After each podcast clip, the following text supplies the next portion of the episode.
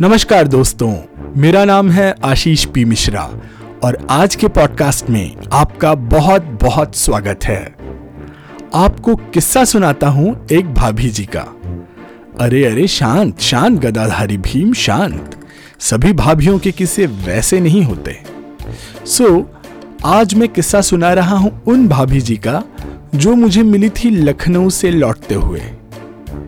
2018 दिसंबर में मेरी फ़िल्म भेंट लखनऊ फ़िल्म फेस्टिवल में दिखाई जा रही थी।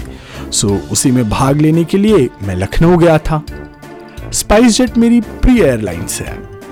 पर उसकी मुंबई लखनऊ की उड़ान नहीं है। सो मुझे ना चाहते हुए भी इंडिगो लेनी पड़ी। और इंडिगो 10 मिनट 20 मिनट 30 मिनट करते करते करते दो घंटे देरी से आई और उसकी उड़ान तो और भी देर से शुरू हुई। सो मूड खराब हुआ पड़ा था। खैर, विमान में चढ़ा और हमेशा की तरह अपनी प्यारी वाली पसंदीदा विंडो सीट पर जाकर के बैठ गया। बगल की दोनों सीट्स खाली थी। तभी एक परिवार चढ़ा। एक भैया जी, सीधे साधे, शरीर से, अपनी बुसैट अंदर खोसे, करीने से बाल काढ़े, एक बैग, छोटा सा बैग लटकाए और उनके साथ दो चार साल के दो बच्चे और फिर उनके साथ आई भाभी जी। भाभी जी तो सीधा टीवी स्क्रीन से साक्षात प्रकट हुई थी। बिल्कुल सजी धजी जगमगाती बहुरानी। बड़ा सा नेकलेस भरी हुई मांग, चूड़ी, कंगन, काजल मतलब सोलह सिंगार से सज मैं डर रहा था कि कहीं ये पलटन मेरी बगल में आकर के ना बैठ जाए। खैर, जैसे ही वो मेरी वाली सीट क्रॉस करके पिछली सीट पर गई, मैंने चैन की सांस ली। दोनों बच्चे और भाभी जी मेरी पिछली सीट पर विराजमान हुए और भैया जी उनकी दाहिनी तरफ़ वाली सीट पर, दूसरी रो में। और, उसके बाद भाभी जी ने जैसे ही जैसे ही विमान उड़ा, घंटी बजा करके एयर होस्टेस बेचारी को काम पे लगा दिया। और उसके बाद अपने बच्चों की तरफ़ मुखातिब हुई और अपने देसी अंदाज में अपनी पाठशाला शुरू की। बेटा, से थैंक यू बेटा, से सॉरी बेटा, सी एरोप्लेन बेटा स्टैंड अप मत करो। बेटा सिट डाउन हो जाओ। अपनी सीट पे सिट डाउन हो जाओ। बेटा गुड बॉय बनो। नहीं चिल्ड्रन विंडो सीट पे नहीं बैठते हैं।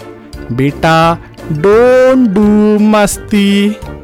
इसी तरह बेटा बेटा बेटा बेटा पुराण, बेटा रेडियो शुरू हो गया।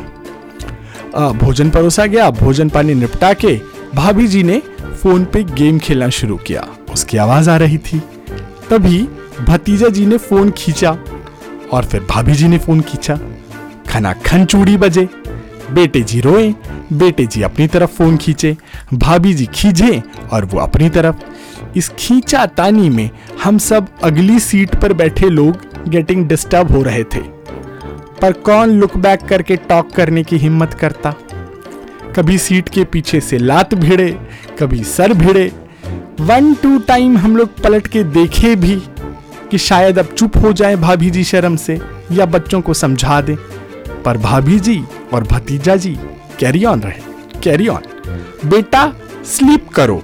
बेटा स्नैच मत करो। मम्मी को ट्रबल करना बैड बात है। देखो, मैं शाउट कर दूँगी। और भैया जी, वो तो एकदम शांति से खर्राटे मार करके सो रहे थे। भाभी जी बेचारी गुड मैनर सिखाती रही। पर मुंबई आते आते भाभी जी की सारी कुलीनता, सारी शालीनता और सोफेस्टिकेशन के और पेशेंस की बैंड बज गई।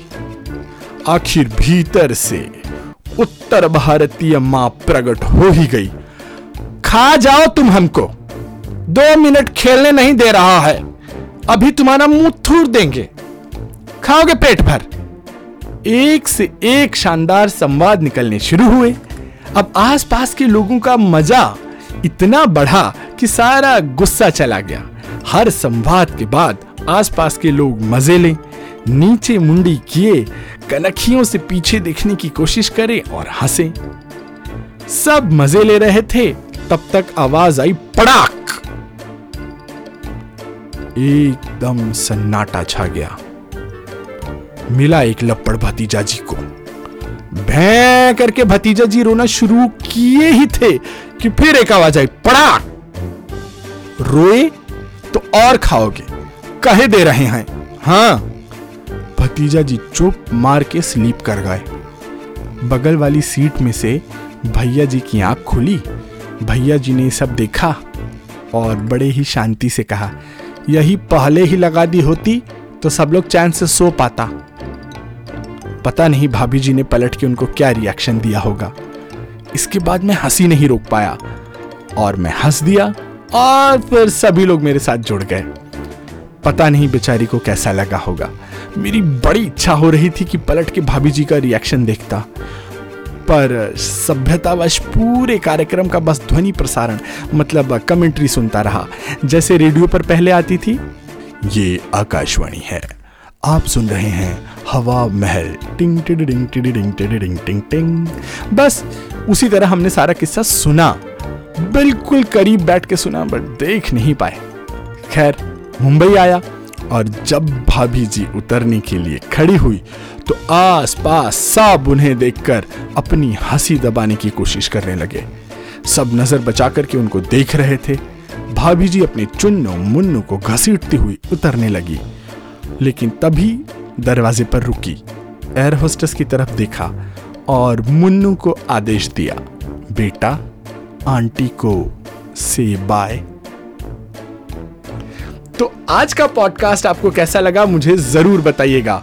जल्दी ही मिलता हूँ आपसे नए विषय और नई कहानी लेकर के। इस पॉडकास्ट को अपने दोस्तों के साथ, परिचितों के साथ शेयर करना बिल्कुल मत भूलिएगा। तब तक के लिए मुझे आज्ञा दीजिएगा। धन्यवाद। नमस्कार।